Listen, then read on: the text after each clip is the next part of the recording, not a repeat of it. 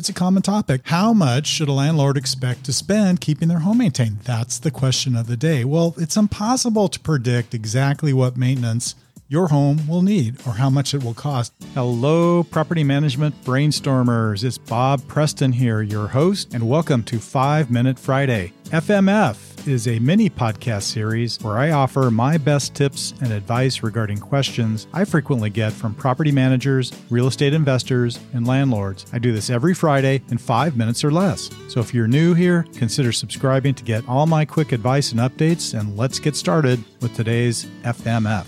Hi, y'all, and happy Friday. Let's jump right into it here. One of the questions I get asked often is about the amount being spent by our property owners to maintain their homes. In other words, if I own a rental property, how much is it going to cost me to keep that property maintained on an annual basis? They may just want to plan for the unexpected or may believe that the tenant is being too demanding with their fix it requests. That happens sometimes. Regardless of the reason for the question or for bringing it up, it's a common topic. How much should a landlord expect? expect to spend keeping their home maintained? That's the question of the day. Well, it's impossible to predict exactly what maintenance your home will need or how much it will cost and when it will become necessary, right? You just don't know that. But one thing for sure, if you plan to be a real estate investor and landlord, you need to have your own reserves set aside to cover such maintenance as it occurs. Trying to be a landlord who depends on the monthly rental income to support your lifestyle with no buffer for the unexpected can really honestly be a recipe for failure for that landlord. So make sure you have some reserves and are setting aside a portion of the monthly rent to cover expense items if and when they pop up. There are some rules of thumb for this that I'll get into here in a minute, but these are only a starting point for your home's annual maintenance budget and don't really take into account your unique considerations, such as what's the location and age of your rental home? What weather do you have in your area? Is it harsh? And what's the home's general condition? Okay,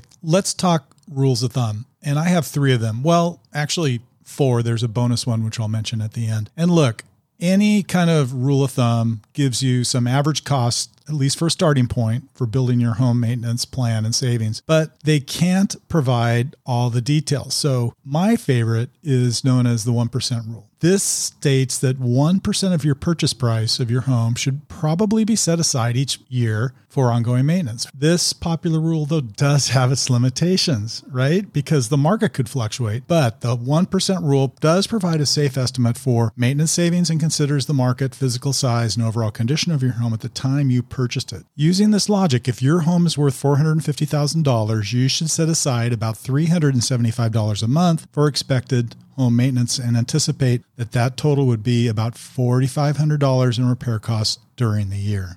Another practical way to estimate maintenance is known as the square foot rule. This is basically to budget $1 per square foot for annual maintenance and repair costs. This rule is slightly more consistent than the 1% rule because it's directly related to the size of the home, not the market rate. The more square feet you're managing, the more you'll likely need to spend. But keep in mind that this rule doesn't take into account the specific cost of labor and materials in your area. So, market prices for contractors and building materials can vary significantly from region to region. For example, the West Coast or the East Coast versus the Midwest. Using this logic, however, if you have a 3,000 square foot home, you should set aside about 250 a month or 3,000 per year in anticipation of needed maintenance. There's also what I call, I'm going to call this the rent rate reserves rule, otherwise known as Bob Preston's rule. So I typically advise property owners just a common sense rule is to set aside between 10 to 15% of their owner distributions received for ongoing and unexpected maintenance purposes. So using this logic, if your home rents for $3,000 a month, you should probably be setting aside between $300 and $450 a month for expected repairs.